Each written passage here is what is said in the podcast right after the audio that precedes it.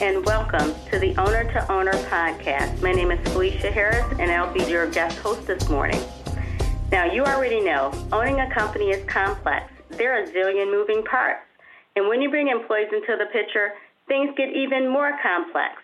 Whether you have one employee or 10,000 employees, it can be a challenge to keep it all running smoothly. And that's where everything HR come in. We do one thing, HR. We're human capital experts. We're problem solvers. We make things simpler. And this complimentary podcast will provide you with the latest HR trends. Whether you do business in your home state or across the United States, you'll be able to call in and talk to HR professionals about the issues that keep you up at night. More importantly, you'll hear best practices from other business owners that have been in your shoes. And this morning is no exception. This morning, we have a special guest. That is very, very, very in depth on her subject matter, and she will be able to provide you with information that I am sure that will be extremely valuable to you taking your business to the next level. And I'm going to allow Renee to introduce herself and tell us a little bit about her and about her business. Before we jump into our topic today, which is executive presence, master it without breaking a sweat. So, Renee, please tell us about you. Well, first of all, thank you so much for the warm uh, welcome, and thank you for inviting me to join you on your podcast. I'm so excited to be here. So, a little about me and then about the company. I have been uh, heavily engaged in strategic communications for more than three decades. Uh, I have honed my skills uh, helping multi-million and billion dollar brands uh, grow and amplify their brands. And so I'm very, very passionate about brands and marketing and strategic communications because as business owners and as professionals, even if you're like in a corporate setting or um, uh, office setting, and on the professional side, your brand can accelerate uh, your career path. It can open doors to clients. It can shorten your sales cycle. There are just so many benefits for uh, having a uh, intentional, strategic, and purposeful uh, approach to all things brand. And so, about the company. So this Friday, we're celebrating our seventh year in business, and we're extraordinarily excited about that. And I'm very appreciative for my team because they are amazing. Secondly, um, we focus on strategic communications. We are a full service uh, consultancy. So, what that basically means is we help organizations, entrepreneurs, and uh, executives with their brands we also are strategists, so we spend a lot of time helping uh, businesses and executives with career planning and strategy, client acquisition, and the like. We uh, focus also on ideation. So if you are um, going to market with a new product or service, if you're trying to acquire clients um, in a different profile, if you are trying to expand your business from a geographical perspective, uh, we can help you with that and think that through and execute against that. And then finally, we're all things marketing communications. So um, that's a little bit about us. Awesome. Now, I am quite certain as we go through the program today, a lot of you will have questions, and how you can call in your questions to 929 477 1199, or you can email your questions to us at support at everythinghr fs.net. That is support at everything HR, F is in financial, S is in Sam.net, because I know a lot of you join us online too. And so, Renee, I'm going to allow you to go ahead since you are definitely the expert on this topic and talk to us about executive presence and mastering it without breaking a sweat. Well, thank you so much. So, um, I'm going to start by saying um, I want to I want to just get to some of the myths so that the audience can be a little bit open in terms of what we're going to share. So if you're an introvert, I am one as well. I happen to pick a profession that requires me to be in front of lots of people all the time. And so the first thing I want to make sure that we recognize is that being an introvert really is just about um, how you recharge your batteries, how you refuel your energy. And so, as introverts, we need quiet and peace. So we can do a lot of things, uh, but then we also have to make sure that we get that quiet time. If you're an extrovert, you need to be with a lot of people. And that's how you get your energy, and that's how you sort of refresh yourself and whatnot. So, being an introvert in and of itself does not mean that you are incapable of mastering uh, executive presence, commanding a room, leading high performance teams, or anything else you desire. You just have to understand that it is an excuse if you're using, you know, I'm an introvert, so therefore I cannot do this, that, or the other thing, versus an affliction. so you want to make sure that um, we clarify that right up front. The second thing is I'm going to share, because um, everything we do with our clients, um, whether they're executive organizations or companies, we are focused on data driven um, results because that's the most efficient and most effective way to accelerate um, the desired results. And so I'm going to start the conversation today with a few, I'm not going to give you all, but a few of the um, stats around um, executive presence and their components, of which there, are, excuse me, there are three. So there is a ton of research um, uh, that's been done on this particular topic. The one that I'm going to reference the most right now is the sources, the Center for Talent Innovation and Executive Presence Research, and it was sponsored by some global brands that you'll be very familiar with: um, American Express, Bloomberg, Deutsche Bank, Ernst & Young, Gap, Goldman Sachs, of course, and Moody's Foundation and several others. And essentially, they uh, surveyed 268 senior executives on this issue and topic of executive presence. So, the first component that we recognize when we see someone and feel like they have all of the charm and charisma and all of that is gravitas, right? So, exuding confidence and grace under fire, um, 79% of those executives said that contributes to a woman's executive presence. It's 76% for men.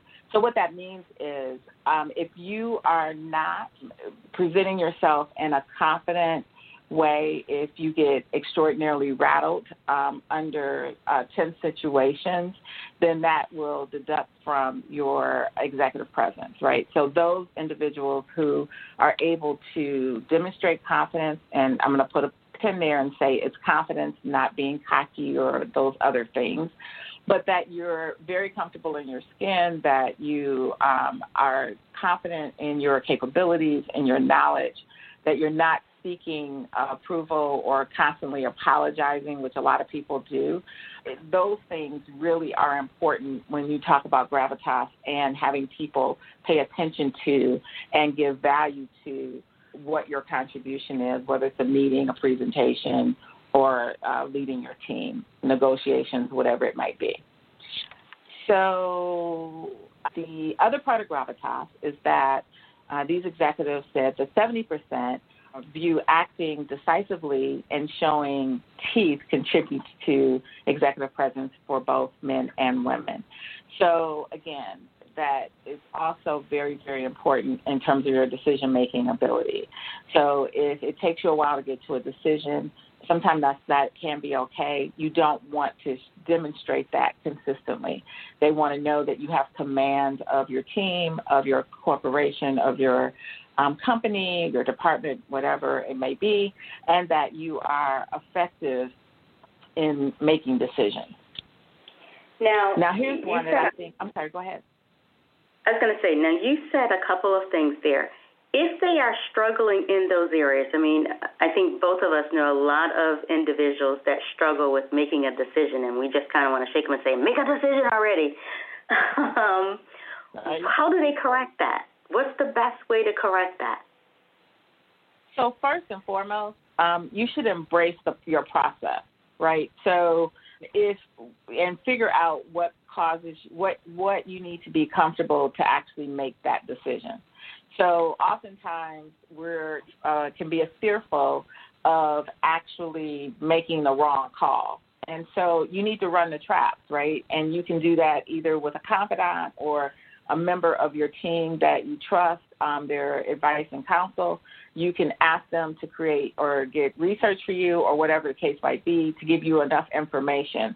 But at some point, as a leader, you have to make a call. And sometimes you just don't have the luxury of going through a full process. And so what you have to do is recognize what and embrace what your process is. So I'll give myself as an example. Uh, I tend to get to decisions through questioning. And what I learned over the course of my career when I was in corporate and managing teams and whatnot is that my need to run through the traps to get to the answer was to question. And it was, in some instances, causing some um, angst with my my team because they felt like they could never really be prepared to have that conversation with me because I would always have more a, a lot of questions. And so once I was able to understand that my process was having an impact on them, instead of asking all 12 questions out loud, I'd ask four questions out loud and I'd ask the other ones to myself privately, and I was still able to get to the decision or whatever the case might be. So if your process is to feel comfortable to make the call, you need to have a contingency plan already figured out or whatever. Whatever that is, make sure that you create an efficient process to get through that. And then recognize there are times when you just can't do all of that and you will have to make a call based on what you know in the heat of the moment. And you need to be okay with that. That is so true. And I think as leaders, we have to keep in mind that we're human beings and with being human beings, anyone that is successful, they'll tell you that they had some failures, they had some mistakes.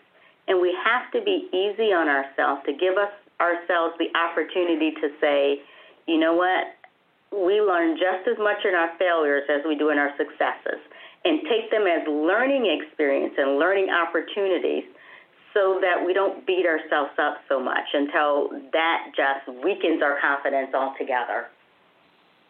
Yeah, and you know, you raised an interesting point in terms of failure. So the way uh, we think of fail, right, is first approach in learning. So sometimes you have to fail in order to learn the lesson to be more successful in the end, and that's okay. And we should not not necessarily harp on that, right? I mean, it's an opportunity to get in more information, to learn what works or what doesn't work, and to move from there. And so I think you're right. A lot of people stay stuck. They do. They do. They really do. And, and it's just, it's a part of life. I mean, it just is a part of life. And we have to learn to laugh at ourselves and just keep going. Absolutely. And remember, you know, there's nothing that you really can't recover from. You just have to. That's it may take so a little longer. True. You have to, but it's it's all part of the process. It is. It really, and it's all a part of being an executive because, you know, in order to be a true executive, you've had some bumps in the road. You have some scars to kind of show for it, and, and it kind of goes with the territory. So embrace it. Absolutely. I mean, after all, if everybody could be a leader, then we we wouldn't separate folks, right? I mean, so oh, with that comes yeah. the opportunity to grow as well. And sometimes I think leaders also uh, stymie their teams and not give them the opportunity to be able to empower themselves and to grow as well. And that also allows you to grow as a leader. So it's really, really important.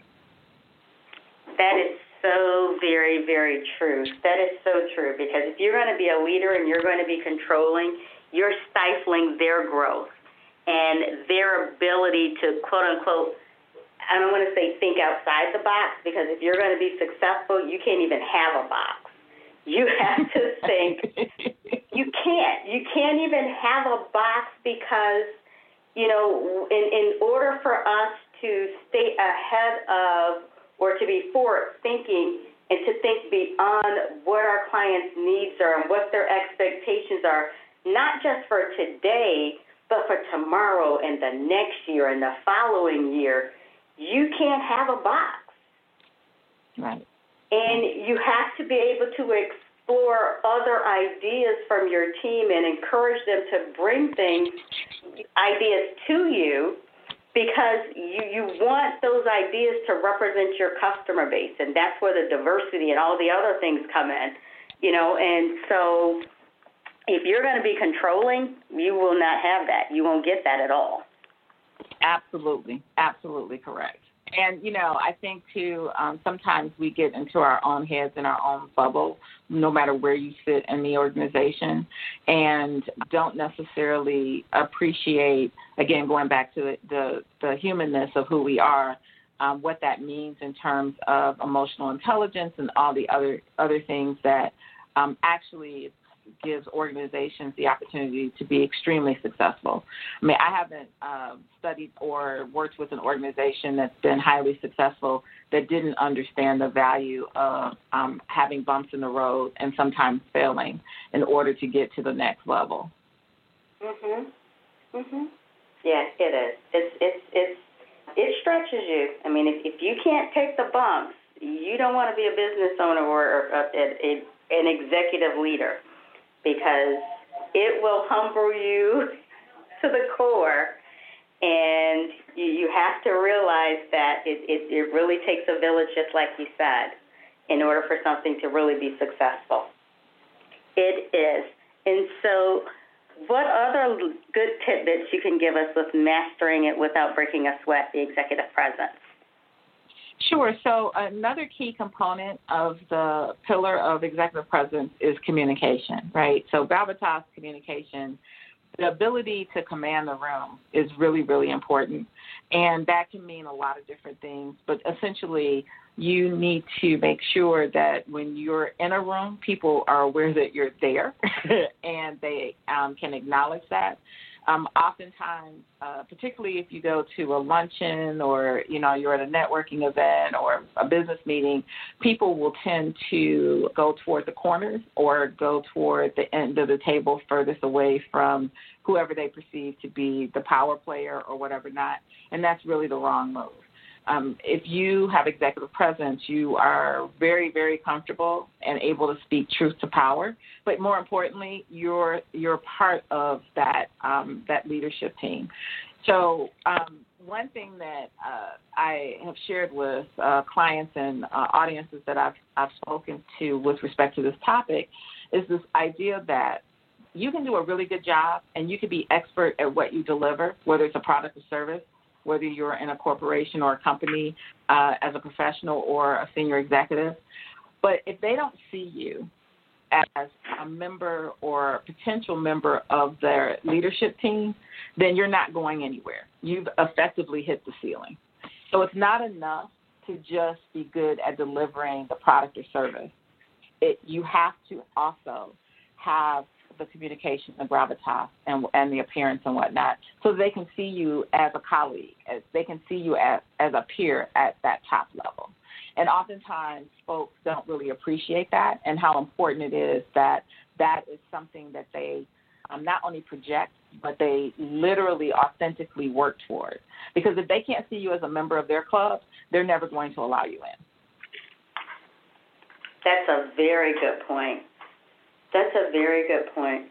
Are there any? I know that you mentioned, and, and I'm an introvert too, by the way. And when I say that to people, they go like, "Are you kidding?"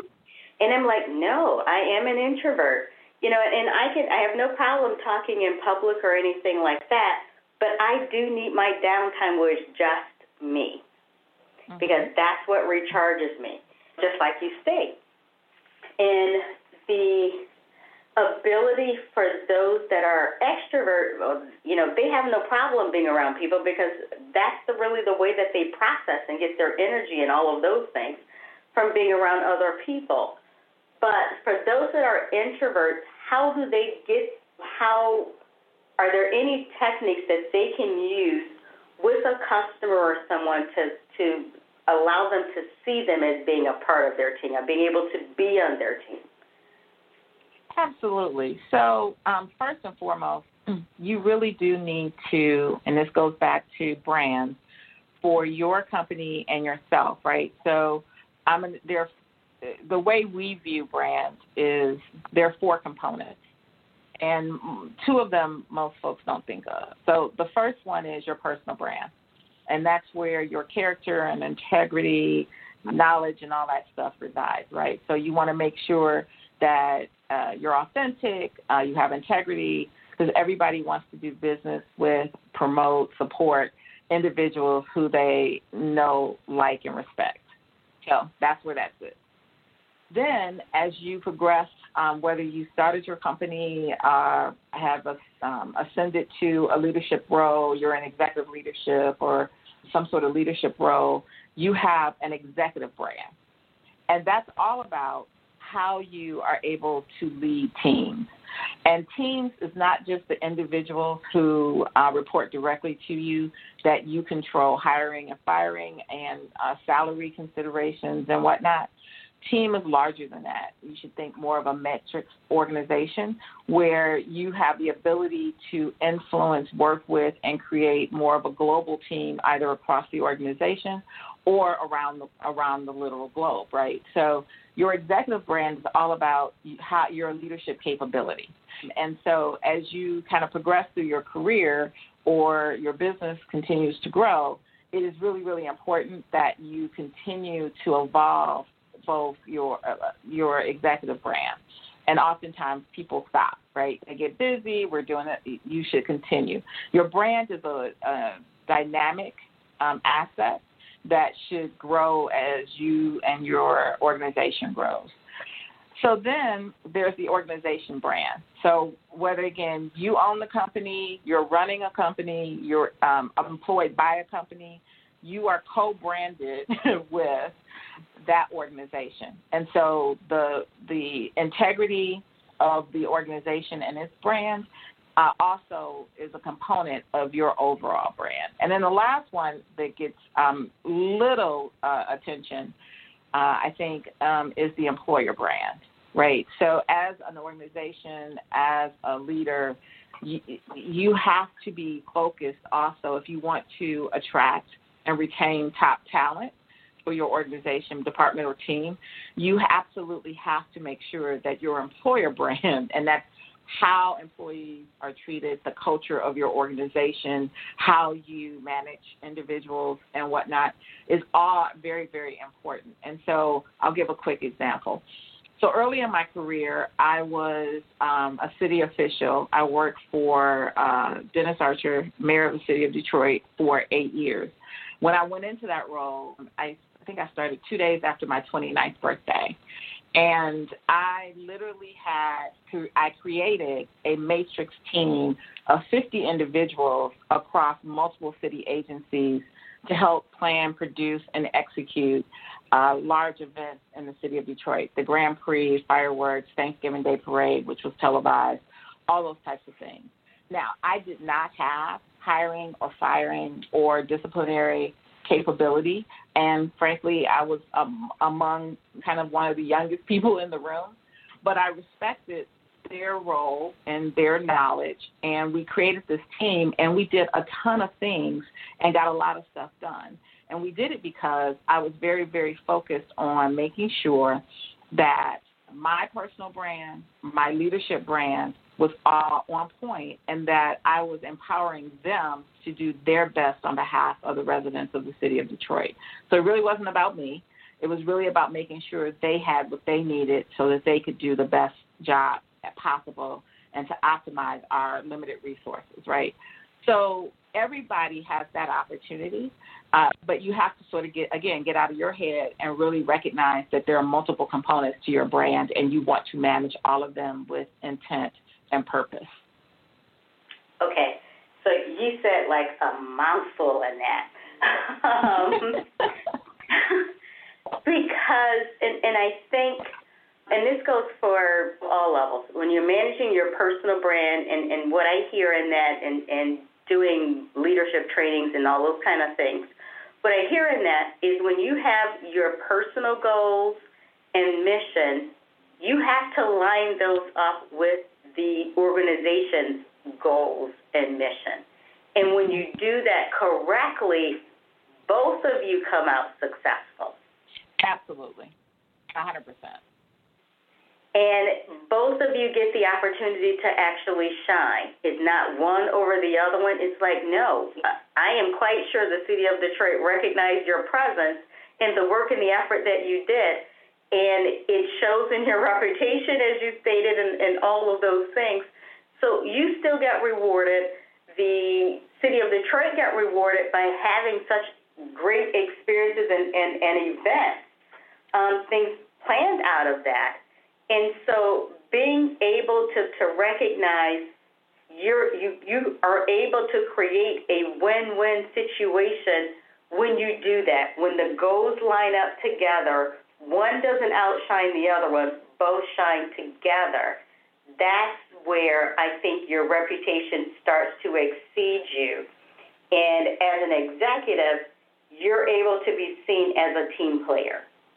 Absolutely. And that clearly is a way to kind of get the door open. So, continuing with that, right? So, I, I've been out of city government for quite a while. I think I left in 2001, right? So, I started my company in uh, May of 2012.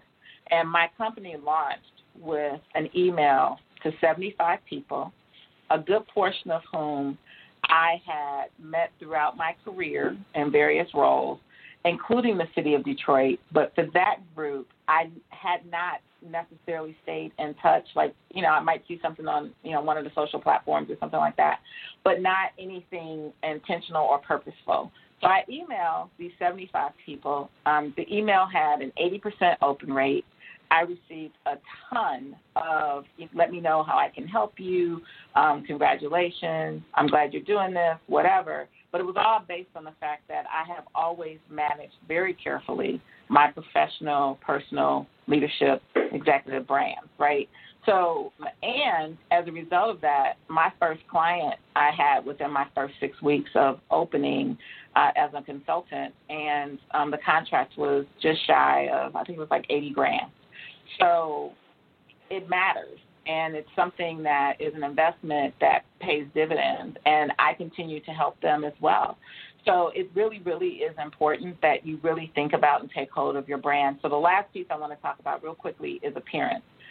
So how you show up, your physical appearance, clothing, all of it, has a lot to do largely with how people filter your communication skills and your gravitas. So if people are distracted by clothing or, you know, whatever, they're not going to hear you as clearly. And where this becomes really relevant is that, like, going back to the survey real quick, 83% of those executives said that appearance blunders um, detract from a woman's executive presence, but it's only 76% for men. And so we really, as women, have to be very mindful of how we present ourselves and also uh, it can elevate you as well. So pay attention to the culture. Pay attention to the culture you set for your organization because your employees are also representing your brand. And so you want to make sure that they're delivering against your whatever your brand promise is. That is so very, very true. Now we're coming up to about the halfway mark of our program. So now, if someone wanted to reach out to you to get more information and or allow you to assist them, how would they reach you? Uh, so the best way um, actually is to email me at hello at Renee, R E N E E, T as in Tom, Walker.com. Again, hello at Renee, R E N E E, T as in Tom, Walker.com. Awesome, awesome. And is there a onboarding process if they had questions, or how would that go? If they wanted to, to say, Renee, I need your help like today. so um, we start with a conversation, right? So what we would do is reach back, um, get something like a 15 minute or half hour conversation scheduled, which is complimentary, so I could better understand exactly where they feel they need help or how we might help and then we'll go from there. So it depends on what what they need and um, how fast they need it. But we are pretty responsive, so we look forward to uh, I'm hearing from folks. Awesome, awesome. And so, just if, if you had to give them a, a quick recap of the what we covered or what you covered in the last half hour, how would you do that? What what can we tell them to catch them up if they joined us late? Okay, so first, if you're an introvert, don't use it as an excuse. It just means you have to have downtime to refuel and recharge. If you're an extrovert, that means you simply need to be around people. That's where you get your fuel and your energy. No, neither are good or bad. It's just what it is, and um, don't use it as an excuse to not engage, move your career, your company forward. The second piece is in terms of executive presence, there are three components.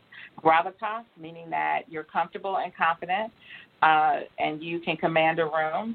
Uh, the second is communication, meaning that you have the ability to succinctly and effectively communicate your thoughts and ideas.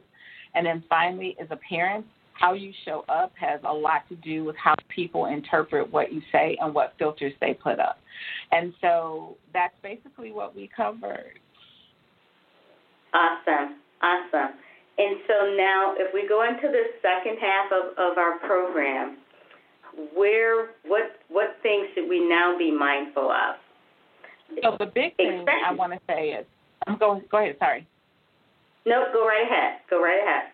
Yeah, yeah. So I want to just finalize appearance, and this is really, really important. New York University in 2011 did a study, and what they were interested in knowing is what happens when we see one another as humans.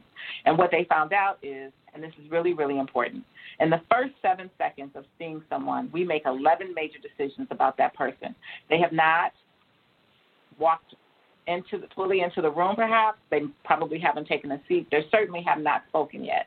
But we are already making decisions about their education level, their economic level, their perceived credibility, are uh, and believability. Are they competent? Are they honest? Trustworthiness their level of sophistication.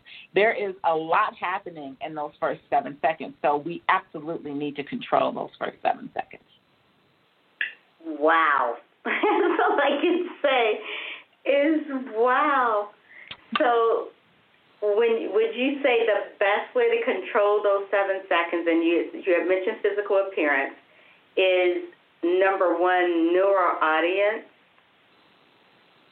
Absolutely. so that Absolutely. we can prepare accordingly? Absolutely. Absolutely. Absolutely. And, you know, and it is uh, being comfortable in your own skin, right? So even um, when people, when you see someone speak, uh, public, uh, do a speech or whatever, uh, it's less about remembering what they said. You typically remember how they made you feel. And then you might remember a point or two that they made that really resonated with you, right? But you're not going to be able to recall the entire conversation that they had with you, whether it's five minutes or 25. So it really is about controlling those, those seven, those first seven seconds because, again, that's part of their filter and they're making judgments about you that they then are going to spend the rest of the time sort of figuring out. So also, I'll say that in um, uh, for your company, right? So you have a website. Well, you only have two tenths of a second for someone to decide whether or not you're credible and that the site is something that is going to be of value to them before they click off and never come back. Two tenths of a second. So it's really, wow. really important that you're representing your brand appropriately and that it is conveying on your behalf. Because again, in the first scenario, you are walking into a space you've never you haven't spoken to the room yet. They don't know they're making decisions. On your website, you have even less time for them to uh, decide that your site is of value and of interest to them. And so you want to absolutely control the optics. And I'll tell you, uh, I had someone say to me a couple years ago, very highly successful female entrepreneur, uh, great person, and very intelligent. And she, and what she said to me is, people keep um, treating me like I'm a kid. Um, she did look very young for for all that she has was had already accomplished and would accomplish. And she said, I, it's just so frustrating. And so I said, okay, here's the here's the deal, right? Sometimes you just have to speak absolute plain truth. You show up looking like a kid. You're wearing ballerina slippers or shoes and uh, khakis so they they feel like you're in over your head. Show up like an executive, and you'll find that you'll need to retrain some people, but all the new people you meet will not have that approach with you. So it does matter. It does matter. And, and what you just said is so true as far as we all need someone that's going to be honest with us and in our lives. And we need to identify those individuals and tell them if you see something that's not right, you need to give them the freedom to say, hey, pull me aside and tell me what's what because it does interfere with your personal brand. So you being able to just be honest with that person, you know, that that goes a long ways. Now it's Absolutely. up to them whether or not they follow it, but they got the truth at least. A hundred percent, a hundred percent. And I can tell you that we tend to put a lot of obstacles, particularly as entrepreneurs. I see people that all the time have great products and services, great company culture, great employees, and because of how they show up as the leader, as the executive, as the owner, as the entrepreneur, they literally lengthen the sales cycle for their for their company because now people are like putting like, well, are they are we sure they can do it? I mean, they're sowing doubt when actually the goal is to always um, make sure people are confident in your capability and they get to value that, right? So brands are all about having in, in the business world and um, your prospective clients and your customers uh, convey value upon you, right? So it's not just this is how we look or whatever this is them saying, I trust you, uh, I value your counsel, I believe you're going to help me succeed with my business if you're B2B, or as a consumer, I know that I'm going to get personal, customized service, or whatever your brand signature is. So it really does matter. And it, it also does. brand your competitive advantage, whether it's personal, executive, whatever it is your competitive advantage. A lot of companies um, and people spend a lot of money and resources on trying to figure out how to differentiate themselves, or worse yet, they say, "Well, I make what they make, but you don't, you don't, but your customer service is a differentiator." Or maybe you have a process that allows for you to be able to deliver it more efficiently or, or faster or whatever, uh, but you're just like, "Oh, I'm like them," but you're not. So, uh, so brands matter. It does. It does matter. And, and that is definitely the perfect way that we distinguish ourselves from our competitors because our personal brand and the way our relationship building with others, whether introvert or extrovert, that's what helps distinguish us. Because in the end, are we really, do we really have a different product or service than our competitors? Probably not. But the way that we deliver our personal brand and the service behind it, that's what makes the difference between us and our competitors. Absolutely. So, um, I think you asked me how to do this. So let's get into that. So the first thing is you want to take a look at all of your social media profiles as well as your biography or resume and make sure that it's at executive level. And so, oftentimes, particularly with resumes or um, or bios, executives want to focus on the things they do or process versus the results they deliver. And that's a significant shift, but it's an important one because customers or prospective customers are coming to you uh, because they they want you or they need you to help them grow or be more successful or address a challenge or leverage an opportunity. And so they want to understand like what you've done or how you can be of help to them. And so, you know, re, you know, resuscitating basically, you know, I was responsible for all that kind of language. Get rid of it. It should really be this is how we help our clients succeed, or this is the value we provide, or this is how we contribute to our clients' success. Is the model you want to go with. On your social media profiles, what's really, really important is that you you absolutely take control of what you're saying. Because again, that seven seconds comes back into play. Because um, in today's way of doing things, even if they meet you first, they're going to go to LinkedIn or whatever to check your credentials, right? To see who what you're about or whatever. And so you want to make sure that you're putting your best face forward um, and all the profiles that you're on. And I'm going to to segment one second here and say you don't need to be on every social media platform. Each one has uh, a unique thing. Twitter really is mostly geared toward journalists uh, because that's where a lot of breaking news, a lot of journalists get their ideas, their sources, and whatnot. LinkedIn, everybody should have it. Um, it should be very thoughtfully done. And um, that's where people go to check your credentials and see kind of who you're associated with or may know or organizations or whatever not. So that's really, really important. Facebook, either B2B or B2C, literally is a great way to reach larger audiences for your products or services. Uh, and then Instagram is um, similar, but if you're in a space or a business that doesn't have very, very compelling imagery, then I would stay away from Instagram because what drives that is the visual, um, just, you know, so just quickly. So you want to engage on the appropriate social media platforms and you want to remember and employ all the appropriate social graces both on and offline, but you really want to make sure that you're setting yourself up for success. So I, I get reports from LinkedIn and whatever not all the time about you know uh, 100 people viewed the, or 200 people viewed your profile or whatever not. So people do go there to check, and you want to make sure that you're giving them the appropriate understanding of who you are, um, what your brand's about.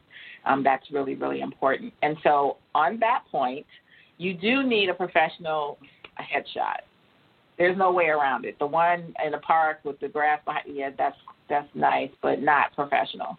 So unless, of course, your business happens to be agriculturally based, um, then okay, maybe. But as an executive, you want to show up again. You want to be able to be seen as a peer, a colleague, a potential peer or colleague, so that you can get into the club, right? So um, you want to make sure that you actually invest in a professional headshot and they don't have to be extraordinarily expensive, but you absolutely want to make sure that you put your best face forward. Now, is that something if someone came to you to improve their executive presence that you're able to assist them with and line up with them, like you need to see this person or you need this done or that done?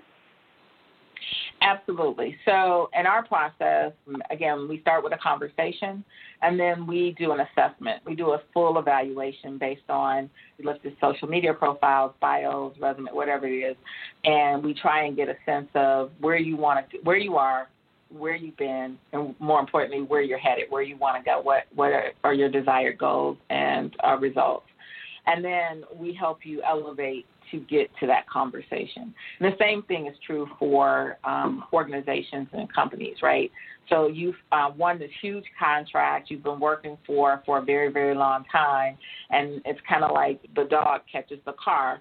Well, once you uh, once you arrive at that next level, how you show up, the communications, the processes, all of those things change you have to evolve, and sometimes you have to do it quite quickly.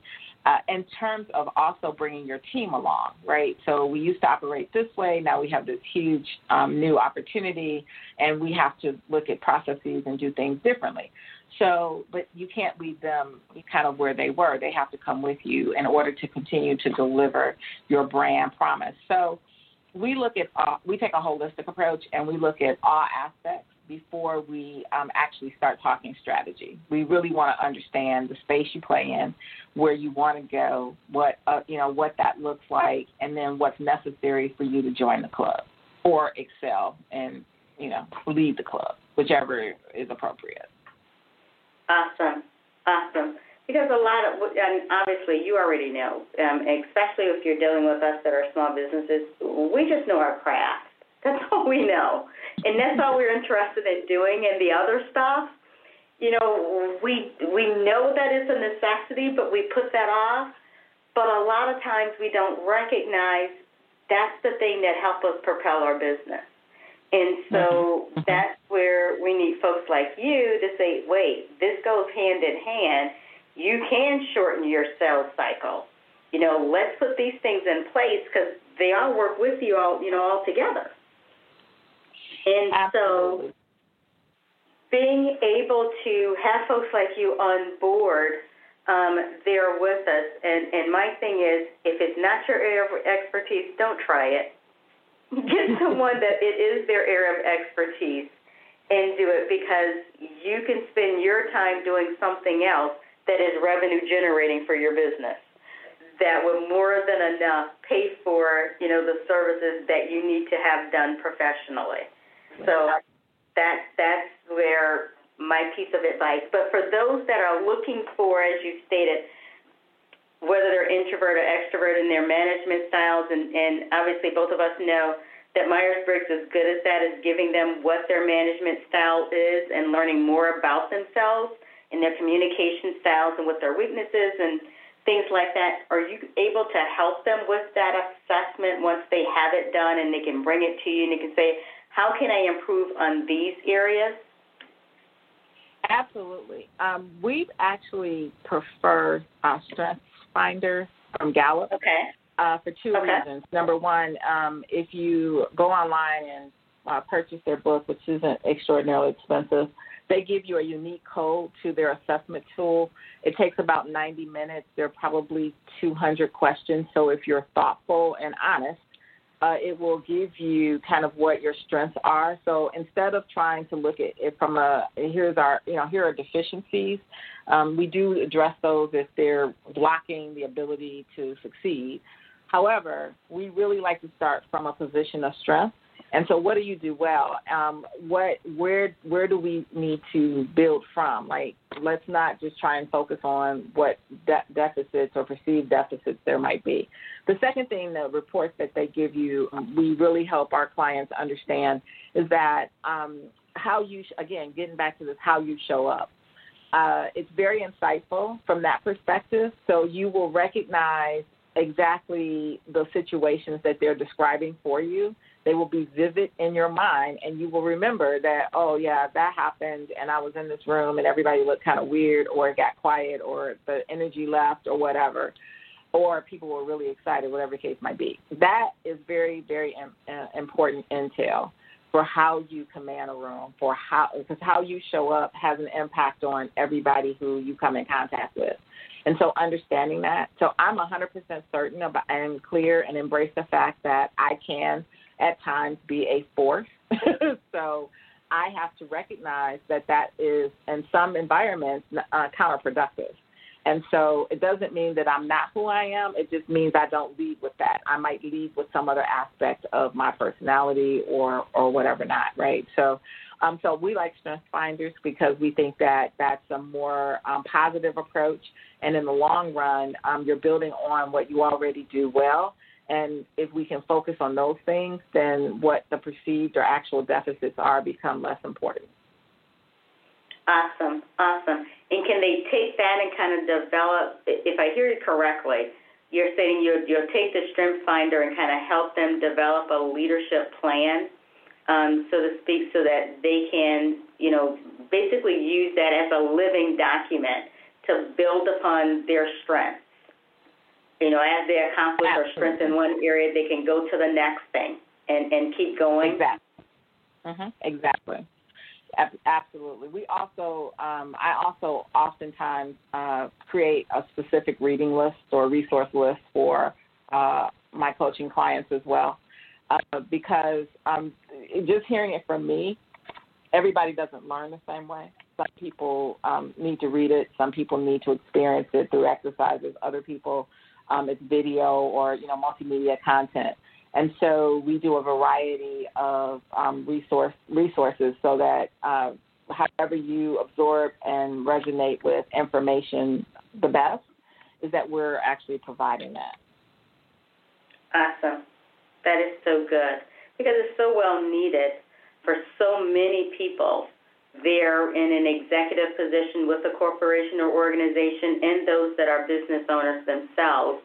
Um, because a lot of them, especially that are business owners, never had any formal coaching or management skill training or anything like that. And so being able to come to you and being able to lean on that to obtain that from you is huge. Absolutely, absolutely. Um, even like we um, do spend time with some clients on uh, media training uh, because it's really important. Not because you're just going to do an interview with media. It also gives you the confidence, confidence and comfort to be able to stand up and lead a sales presentation um, or speak to an audience or whatever the case might be. So it's really, really important. The training is really good because you feel um, that you have the knowledge and the ability to be able to respond to situations that just sort of occur without, you know, a whole lot of prep. Uh, so we really, really highly um, recommend that folks go through uh, an actual media training with on-camera uh, practice as well. Uh, it really sort of helps you with the feedback and get more comfortable being able to literally bring your brand to life. Now that's uncomfortable. it is. Watching yourself on video, it's like, oh my God, like hearing yourself, you know, listen to yourself, you know, on a recording, that's, that's challenging. But it teaches you a lot but it's challenging. That that's something that it takes very thick skin because I think we're most critical of ourselves than other people are. A hundred percent, and we really do just need to get out of our own way. I, I like to tell folks, you know, when it comes to what you do, you're the expert on that, and so you really shouldn't worry about whether or not you're going to necessarily your information is going to be of value. What devalues that is um, if you're uncomfortable, if you're shifting, if you're apologizing, because I've seen speakers do that. Oh, I'm sorry, I'm not sure I know that or whatever. And and the room just deflates. And so there's very few things that you have to really do well to be able to be successful with resonating with an audience. Because at the end of the day, it's a conversation. It just happens to be a conversation of one you to many, as opposed to one to one, or one to three, or whatever. So it's always just a conversation. Um, it could be a large conversation, it could be an extremely large conversation, or it could be a more intimate one to one, one to three. So, absolutely. And and not to to forget our extroverted folks. You know, there are extroverted people that have a difficult time talking to people in public too. It's not just introverts that have a problem with this. Extroverts have a problem with talking in public to large crowds or a group of people too as well they may feel more comfortable if they're in their element on a social basis or just around in the office, but if they had to do public speaking, there are a lot of extroverts that have a difficult time with public speaking too. So we're not just saying only expert, you know, extroverts can do that. No, there are some of them that have challenges too. So extroverts would also need your services in this area. Oh, 100%. I mean, that's an excellent point. I mean, when you ask people what they're most fearful of, public speaking is usually one or two. I think so. Mm-hmm. Um, mm-hmm. it, and it cuts completely across the board. And again, uh, I think part of it is driven from a fear of being, of not being prepared or, you know, of a, a situation occurring and not knowing how to handle it, where again, media training comes into place. Uh, because it really sort of teaches you how to be present in the moment and be able to address things, right? So I have had speaking engagements where um, individuals have sought to challenge not so much me, but the information I was providing. And you don't get rattled, you have a conversation, right? So we might have to agree to disagree, uh, but I don't let that throw me off what I'm saying. So I think it's really, really important that, to your point, that everybody goes through a process and that they become comfortable. And this isn't just um, public speaking with an audience. This is how do you show up at your weekly staff meeting, whether you're the leader or you're a participant. Uh, again, because it's about gaining the skills to be able to get into the club, right? If you want to continue to progress in your career. So people have to see you in that role or the potential to be in that role so that they can help you get there. Because none of us ever get anywhere on our own. It takes a team. And some people are sponsors, some people are coaches, some people are mentors, uh, some people are just cheerleaders. But we need all of that in order to be successful. That is so very, very true. We do. We need all of that and then some. um, because it's, it's